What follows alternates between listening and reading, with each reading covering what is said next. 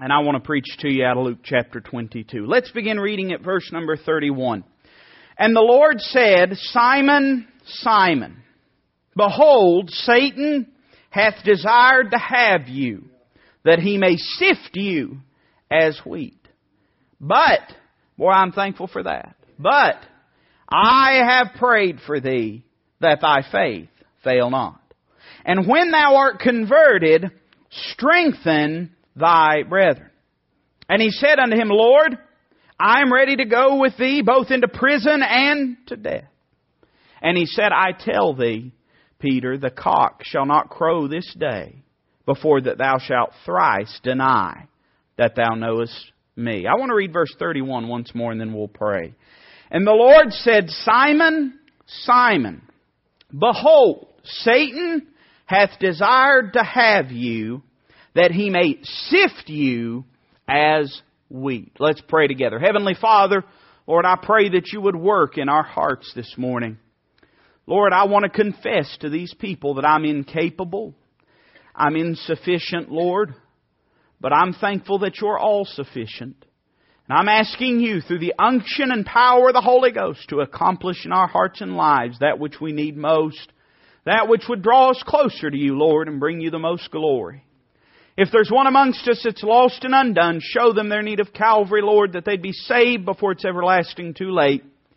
And help us this morning to lift up your high and holy name in all that we do. Father, we love you. Thank you for loving us. We ask all this in Christ's name. Amen. As we read this uh, admonishment that the Lord gives to Peter, it strikes in my mind that we look at a figure named Satan, a person the Bible teaches. He is not a human being. He is a spiritual being, but he is a person. That this person has certain desires and a will for our life. Can I say to you, we always talk about the will of God. And I believe we should talk about the will of God. I believe we should seek the will of God. We should endeavor to be obedient to the will of God. But can I say to you that just as the Lord has a will for your life, that the devil also has a will and a plan and a desire for your life. Now you say, preacher, why is that important for me to understand? Well, you can never defeat the enemy until you know the enemy. Amen? You've got to understand something about Him. And you say, well, preacher, I just don't know if that's biblical. Well, let me read a few verses to you that I hope will give a bit of context. Listen to what Paul said in Ephesians 6.11. He said, put on the whole armor of God that ye may be able to stand against the wiles of the devil. He wrote also in 2 Corinthians 2 verses 10 and 11, he said, To whom ye forgive anything, I forgive also. For if I forgave anything to whom I forgave it for your sakes, forgave I it in the person of Christ. Lest Satan should get an advantage of us, for we are not ignorant of his devices. And listen to the warning that Peter gives in 1 Peter 5, 8 and 9. Most of you have known this your whole life, but he says to be sober, to be vigilant, because your adversary the devil, as a roaring lion, walketh about seeking whom he may devour. Could I say to you this morning that the devil is a dangerous devil? Now you say, oh, but preacher, I thought that Christ got victory on Calvary, and I'm here to say, hallelujah, He did get victory on Calvary. But that does not mean that we cannot open our lives to the work of Satan in our lives, in our church lives, in our home lives, in our personal lives. Can I say that Satan has a desire to destroy us and to cause our lives to be of none effect for Jesus Christ? This admonishment, this admonition that uh, Peter is receiving from the Lord is very important because I, I read in this passage and, you know, the Lord said Simon, Simon, but I almost feel like the Lord could have said Toby, Toby. And do you know that you could put your name in there in a sense and it would still be just as true? As you read through the Gospels, I've said often that, uh, and of course, we would never want to take Jesus Christ out of the Gospels, so don't misunderstand me, but if there was to be another central figure in the Gospels, it would have to be that of Peter. Because it seems like we know more about Peter, we hear more about Peter, we see him showing up and sticking his foot in his mouth. He had that hoof and mouth disease, amen. Some of us get afflicted with that sometimes, don't we? And uh, a good dose of the Word of God's about the only thing that can fix that. But Peter was afflicted with this from time to time. And uh, Peter is always showing up. He was part of the inner circle, as theologians call it, with James and John. Uh, he was close with our Lord and Savior.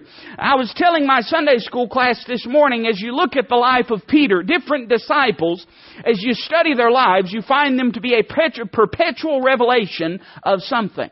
And you say, well, what do you mean? Well, John, uh, God revealed to him perpetually, continually, that Christ was the Son of God.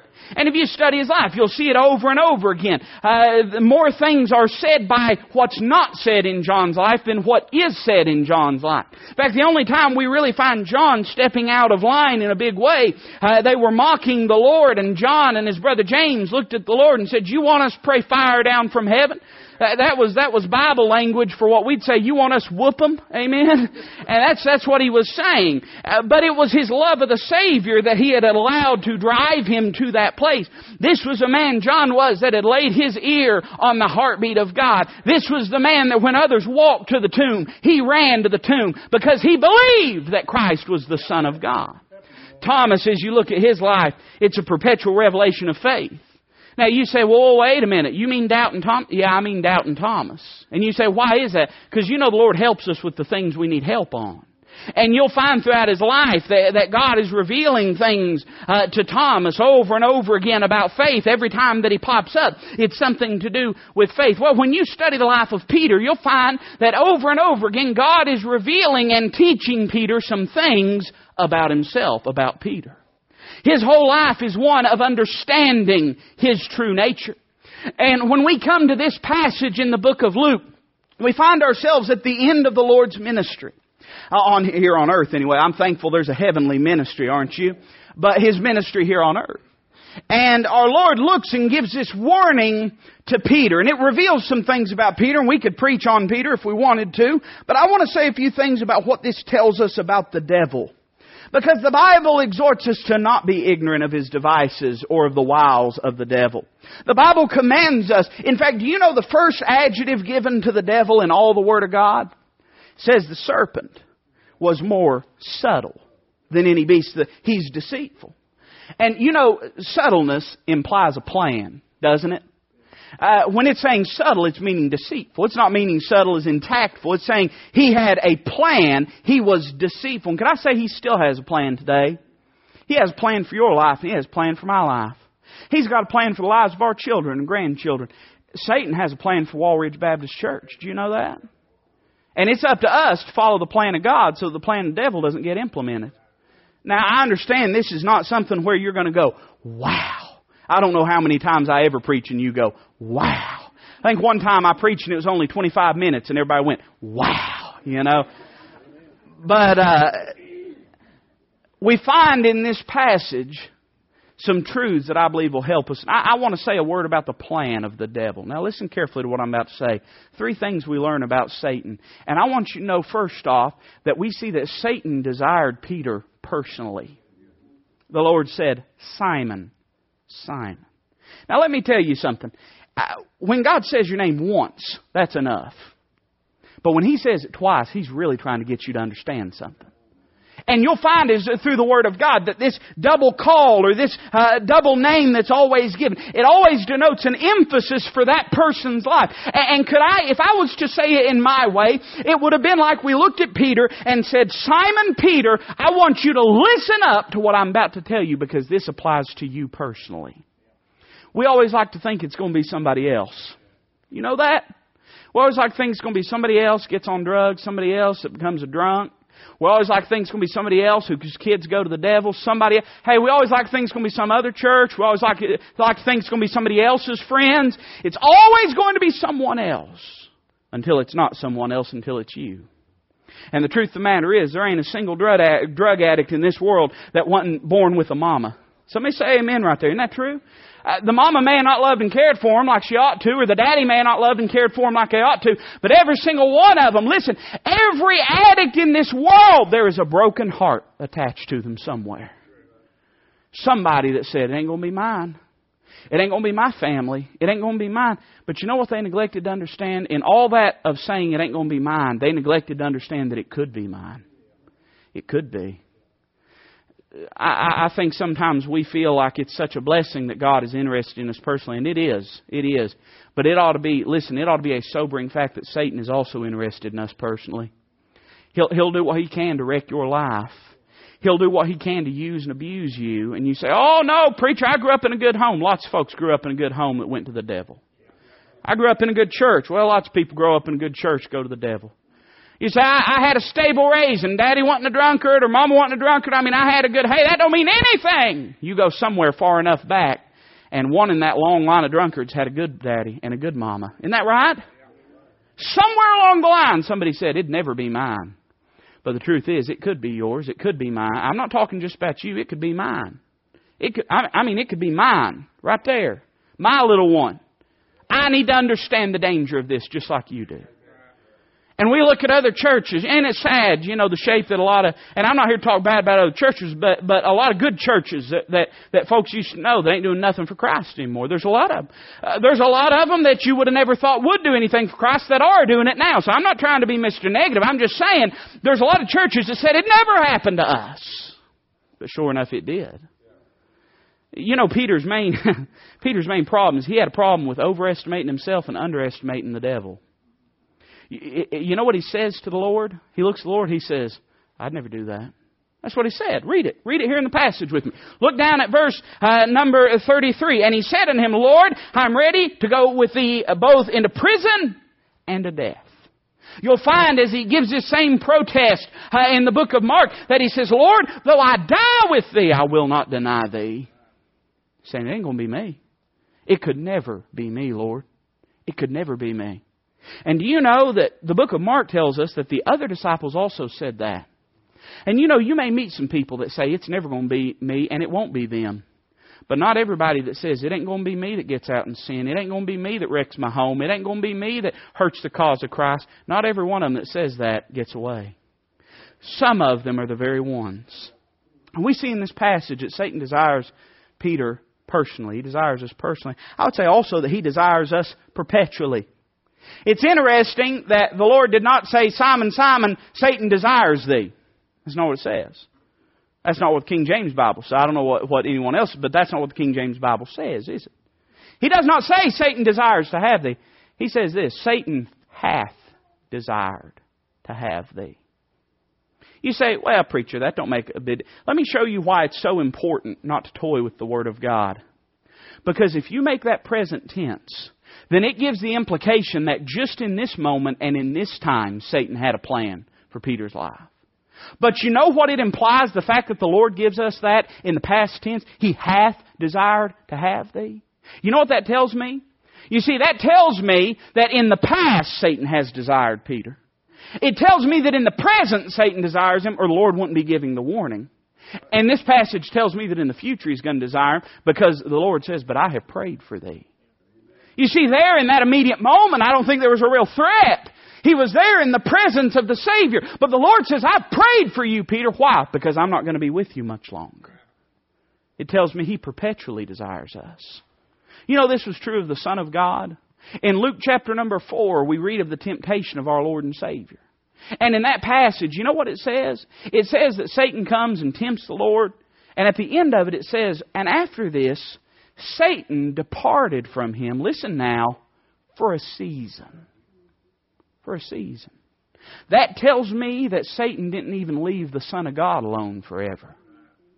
That tells me that that wasn't the only temptation and that wasn't the last temptation either.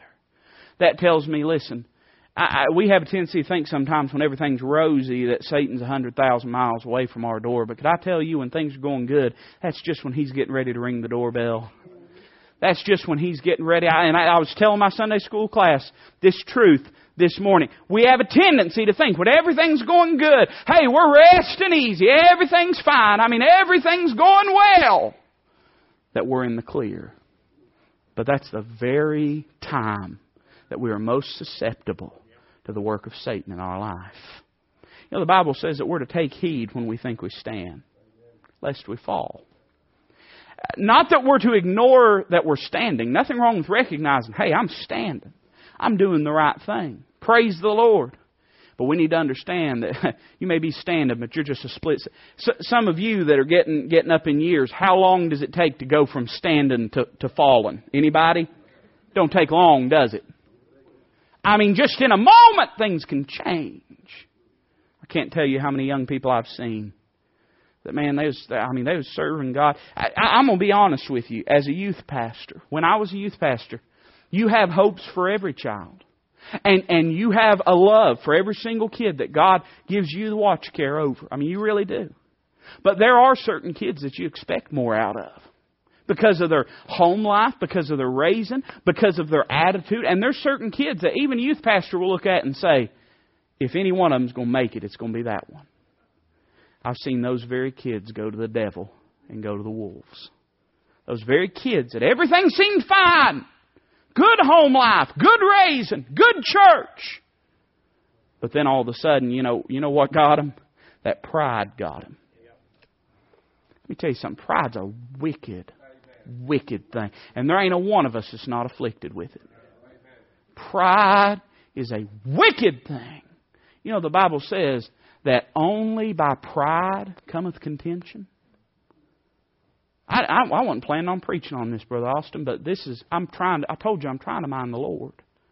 Only by pride cometh contention. Now, if the Bible had said that, that by pride cometh contention, that would mean one thing, right? I mean, that's, that'd mean one thing. But it says, only by pride cometh contention. That means somewhere, somewhere pride's getting the best of somebody. Anytime there's a conflict, anytime there's a battle, and can I say the battle is real? The battle is real. Somewhere the devil's using someone's pride. We see that Satan desired him perpetually. But I see something else in this passage. This terrifies me. I see that Satan desired him possessively. Simon, Simon, Satan hath desired to have you, that he may sift you as wheat. Hath desired to what? To have you. It's interesting the exchange that takes place on Calvary, and I'm eternally grateful for that exchange. I was a child of the devil before I met Jesus Christ, and you were too. That's what the Bible says. You say, "Well, preacher, that's that's that's rough." No, that's just Bible. That's all that is. He said, "Ye are of your father the devil." That's what he told the Pharisees. And you say, "Well, I was religious." Yeah, but you still your daddy was the devil. Nobody's more religious than the Pharisees. But he said, You're of your father, the devil. And every one of us, when we was lost and undone. Why do you think it is we had to be born again? I see these smart alecks with bumper stickers that say, Born right the first time. And friend, it grieves my heart because I'll tell you this, they may think they were born right the first time, but they're going to die wrong the first time too. They're going to find out, man. They're going to step two seconds inside of eternity. And all of their pride filled atheism is going to dissipate in the sheer horror of the judgment of God. The Bible says every knee shall bow. Every knee. That's yours, that's mine. Every knee. That's the president's. That's the congressmen, congresswomen. That's local government. Hey, and I'm not just talking government, that's religious leaders. Every knee shall bow. But I see these smart alecks that they say, well, born right the first time. No, you wasn't born right the first time. I wasn't born right the first time. We had to be born again. You say, why do you have to be born again? So you can get a new daddy. That's why. When you're born the second time into the family of God, now you have a heavenly father. And we, through the Holy Ghost, can cry that word Abba. That means father. It's a term of affection. But uh, it's interesting because we did belong to the devil. But the devil had no real use for us. He was happy to let us float along in our religious apathy. And then all of a sudden we get saved, and the devil says, uh oh, I've let another one slip away. And now all of a sudden he knows he can't send us to hell. Because the Bible teaches the eternal security of the believer. That we can never lose our salvation. Because we didn't get it in the first place. It was given to us. You can't lose your salvation. And so now the devil, what does he desire to do? He knows he can't send us to hell. But if he can take the reins in our life, and use us to destroy, he'll do it. It's a sad, listen, Satan wants to use us to hurt the cause of Christ. That's what he did with Peter, didn't he? It's interesting what happens in Peter's life as he is denying the Lord. He denies the Lord in three ways. I wasn't even going to say this, but Brother, Brother Larry gave me the okay, so I'll go ahead and say it anyway. He denies the Lord in three ways. He goes and he sits down by the fire. That was him passively denying the Lord. Passively denying the Lord through silence. He sat down at that fire and he didn't say anything. There was his Lord and Savior being put on a mock trial, scourged and beaten, and he sat there warming himself by the fire. Let me tell you something, friend. Those same souls that Christ died on Calvary for are being sent to a devil's hell, and some of us are sitting by the world's fires, warming our hands. But then we see that this little maid looks at him and, and says, Weren't you with the Lord? I think you were. Peter says, No, I wasn't. And then she says it again. She says, No, I think you were. He says, No, I wasn't. He purposefully denied the Lord through secrecy. He said, No, no, you got it wrong. You got it wrong. I'm not one of them. The biggest hindrance to the growth of the New Testament church is closet Christians. People that are saved by the grace of God but ashamed to let people know about it. But then notice what he finally did. Finally, one of the people that's sitting there looks at him. You know what he says? He says, No, you were with the Lord because you're a Galilean. And I can hear it in the way you talk. Evidently, they had accents by, I mean, that's how it is now. You can tell people from, from, from Knoxville or not. I always laugh. We get a new news anchor, and they'll get on there and they will say uh, that there is uh, severe thunderstorms now in Maryville, and everybody from Tennessee goes, Maryville? That must be in Kentucky. Maryville? Yeah, in La Follette, like we're French. Mr. Mr. La Follette may have been French, but to us it's La Follette, friend. And, you know, it's, our speech agrees to it. It agrees to it. And he looked at Peter and said, I can tell by the way you're talking. I can tell you is around. And you know what he did? The Bible says he began to swear and to curse. And he said, I know not the man. You know what he was doing? Listen now. He didn't go out and get drunk because of his situation. So it wasn't an appeal to his inward flesh. He did not stand up and sock somebody in the mouth to keep them quiet. So it wasn't him trying to shut them up. You know what he was doing by cursing? Which had absolutely no benefit whatsoever to him, even in the flesh. You know what he was doing? He was trying to prove to them people that he wasn't a follower of Jesus Christ. Do you know what happens when we live in sin? That's us trying to prove to the world that we're just like them. We're no different. We do what they do. We look like they look. We talk like they talk. And we're trying to prove to them that we're not one of these Christians. That's what Satan will do. He'll take hold of your life and he'll try to use you to hurt the cause of Christ. We were talking a week ago about Ananias and Sapphira. You say, why is it that God struck Ananias and Sapphira dead in Acts chapter number 5? You know why I believe it is? The Bible says that they lied to the Holy Ghost. You know what they had done? They had learned how to fake it. And listen, once you've learned how to fake sincerity, it's all downhill from there. Once you've learned how to talk the talk and walk the walk, but not really be living for God, there's nothing to stop you. And the Lord knew He could get no more use out of their life or out of their testimony. I'm trying to say this this morning. I don't know whether I'm saying it or not, but what I'm trying to say is if Satan can, he's going to take and use and abuse you to hurt the cause of Christ. It's us that do more damage to the cause of Christ. We say, well, this world's just so rotten. Hey, this world's just as lost as it's always been. It's the church it's the church. It's the Christians. It's those of us that have allowed Satan to take hold of our lives and allowed ourselves to be used for his cause and for his purpose. We see in this passage, we see the plan of the devil, but I want you to notice the prayer of the, of the Savior.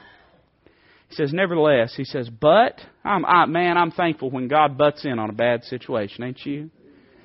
But I have prayed for thee, Peter. I have prayed for thee that thy faith fail not. When thou art converted, strengthen thy brethren. I want to say a word about this prayer. I believe it was a powerful prayer. You say, why do you believe it was a powerful prayer? Because all the Lord's prayers were powerful prayers. In John chapter number 11, when he prayed, the dead was raised. In Matthew chapter number 14, when he prayed, the food was abundant. Hey, in, uh, at, the, at the crucifixion, when he prayed, Father, forgive them for that, the world was forgiven. He always gets what he asks for. Always. You say, boy, sure would be nice if I had somebody like that praying for me. You do have somebody like that praying for you. It's powerful prayer. But we see that it's personal prayer. You know what? oh, this always blessed me. In John chapter 17, you don't have to turn there, but in John chapter 17, you know, we all talk about the, the Lord's Prayer, and, and we say the Lord's Prayer is, uh, you know, Our Father which art in heaven, hallowed be thy name. But that's really what, what most preachers will call the model prayer. Because the disciples said, teach us to pray. If you want to know what I consider to be the Lord's Prayer, you're going to have to go to John chapter number 17 because there he prays. And you know what he prays? He goes through this beautiful list. He's praying for his disciples that the Lord would keep them from the world, that the Lord would use them, that they would be empowered. All of these things in their life. And I remember one day I was reading that. And I was thinking to myself, man, if the Lord had just prayed that for me. If he had just prayed that for me. And then I came down to verse number 20. You know what he says? He says, Neither pray I for these alone, but for them also which believe on me through their testimony. You know what? Oh, you know what's happened? That testimony has been passed down and passed down and passed down. And you know what the Lord did? He goes through. This is just like God, isn't it? He goes through and He's praying for them and praying for them and praying for them. And then almost like it's incidental when it's not incidental. It's providential. He says, I don't just pray for these, but I pray for everyone that comes to know me. You could put Toby Weber's name in John chapter 17. Put Bill Collins' name in John chapter 17. You put Charlie McGinley's name in chapter number 17 of the book of John. It's a personal prayer. He's prayed for us. But it's a promising prayer. I like this. He says, Peter, when, not if thou art converted, when thou art converted. Now we could sit here and we could have a dispensational debate on what the Lord meant by converted. Did he mean indwelt by the Holy Spirit? Did he mean that Peter wasn't saved yet? Did he mean a part of the New Testament church? And we say, I don't want to waste my time doing that right now. You know what I want to just simply say? You know what the Lord's saying to Peter? Peter, it's bad right now, but it's going to get better. It's going to change. When thou art converted, Peter. And, and you know, that's what 1st and 2nd Peter are. That's him strengthening the brethren. Why do you think it was that John, who knew, who had heard the heartbeat of God, John writes about the love of God, doesn't he, in 1 John? What does Peter write about? He says, Be sober, be vigilant, because your adversary, the devil, as a roaring lion, walketh about seeking whom he may devour. Peter knew something about this. You know why he could write that? Because he came through this trial and this storm. And by the way, Peter failed miserably miserably. But you know, the Lord still loved him even after he'd failed miserably. I'm thankful. Listen, if you've allowed the devil to get a foothold in your life, I'm thankful that you don't have to let him get all the way in. Uh, you may say, "Oh, preacher, I see. I, I, I'm listening. I see what Satan's done. I see it." Could I say it don't have to stay that way? Because to this day, there's still someone praying for you. He's seated at the right hand of the Father. The Bible says, He ever liveth to make intercession for us. You say, how can I get this right? Because you've got someone on the right to help you get it right. You've got someone there listening and hearing as you pray. I want to say a final word about the pitfall of deceit. Well, we've already said it, but how did it turn out for Peter? I, I know if, if I was right, people say, well, you know, that Bible, that's just the words of men. No, it ain't the words of men. You know why? Because uh, the words of men wouldn't have recorded such a miserable failure. If I was writing the Word of God, when I came to this passage, I would have said, and they lived happily ever after. Peter did phenomenal. Peter uh, went uh, went out and he whooped old Pilate and he you know rescued the Lord and and uh, won fifty people to the Lord while writing it. You know, saying it, but that's not what it says. Notice two things that ensnared Peter. First off, notice his pride. I've already said a word about it, but I'll say it again. He said, Lord, I'd never do that. I'd never do that. Uh, you know, I know, I know sometimes we're very optimistic about our own personal walks. But do you know that we ought to take the Word of God at what it says about us? And I hear people say some, and I've been guilty of saying it. It's just it has embedded itself into into our our culture and our language, and and sometimes we'll say, "If I know my own heart." Here's the problem: you don't know your own heart. You say, "Oh, preacher, how could I not know my own heart?" Because no man can know their own heart. All we can know is the truth and power of the Word of God. You say, Preacher, are you saying if you can't know your own heart that you can't know whether or not you're saved? No, that's not what I'm saying because whether or not I'm saved is not based upon me knowing my heart. It's based upon me trusting God's Word. And the book of Jeremiah says that the heart is desperately wicked and deceitful above all things, and who can know it? Peter said, I'd never do that. The only problem is the Lord was saying, Peter, you are going to do this. You are going to do this. And we can sit there and say, it ain't going to be me. I'd never do that. I'd never let Satan use me. I'd never let him use me to hurt the cause of Christ or to hurt the work of God or to lead others astray or to be a bad testimony to lost folks. I'd never let him uh, use me to point people away from him. I'd never do that. But the truth of the matter is, you're just as capable as I am, and both of us are just as capable, probably more capable than Peter was. We see his pride, but we see his pretense, his hypocrisy. You know, there's certain, the devil's smart. He's not wise, but he's smart. He's not spiritual, but he's cunning. And it's interesting that when Peter gives his admonition in 1 Peter chapter 5, he says that your adversary the devil is a roaring lion, walketh about, listen, seeking whom he may devour. I talked about this a few weeks ago, but you know, a lion will pursue certain kinds of prey. There's certain kinds of prey that a lion knows just aren't worth it to him. But there's certain kinds that, that a lion will try to go after. I'm not going to go through the whole list, uh, but let's just suffice it to, to say this. A lion will always go after sick prey. And you know, when you've got sin in your life, you're sick. You say, that's me. No, I'm sick when I got sin in my life. When I say sick, I don't mean uh, mentally twisted. What I mean is that you have an ailment. You have something that is harming you and corrupting you when you have sin in your life, just as I do. And we make ourselves easy prey for the devil. Do you know sometimes a lion will go after slow prey? Slow prey. And if they chase after a herd, there's always that one that can't get away. Do you know when we're slow to obey the Word of God, slow to repent, slow to be obedient to the Holy Ghost, we make ourselves easy prey for the devil? We have a God of timing. Let me say that again so it, so it soaks. We have a God of timing. He does things in certain times and in certain seasons for certain reasons. And so, if He has done something in our life at a particular time and demanded obedience from us, if we do not obey Him, we are trying to toy with the timing and plan of God. You know, Jonah finally did make his way to Nineveh, but it was by way of a whale's belly. Do you know why? Because he was slow in his obedience to God. And then, and I can't think of any, you know, I'm a tactful person. I'm all class. You know that about me. You know that about me. I'm all class, high class. But I couldn't think of any more tactful way to say this. So can I say that a lion sometimes will go after sick things and slow things. Sometimes a lion will just go after plumb stupid things. I like watching documentaries. They, and my boy does too. We watch them together. I don't know if he understands what he's seeing, but he's sure fascinated, and we'll watch them together. And we watch these lions, and there's always that one dumb animal in a herd.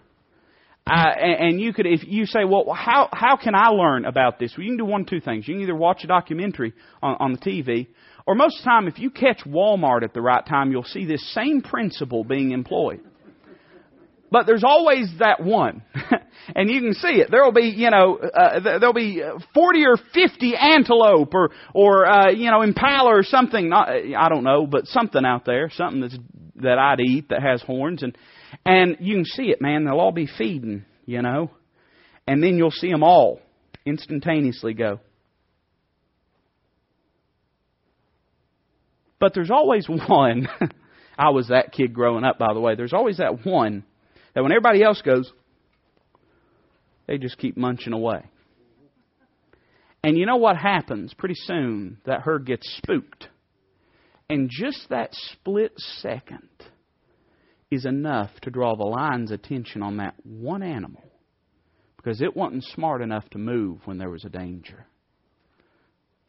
And I, I'm not going to go into all of it. There's a reason Satan went after Eve. Eve wasn't around when the command was given not to eat of the fruit, the fruit of the tree of the knowledge of good and evil. That's why he, Adam was the federal head of the human race.